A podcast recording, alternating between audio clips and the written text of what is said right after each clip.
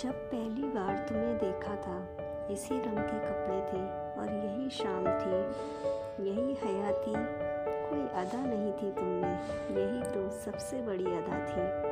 आवाज़ इश्क की सुनकर ही तो गुजरा हुआ कल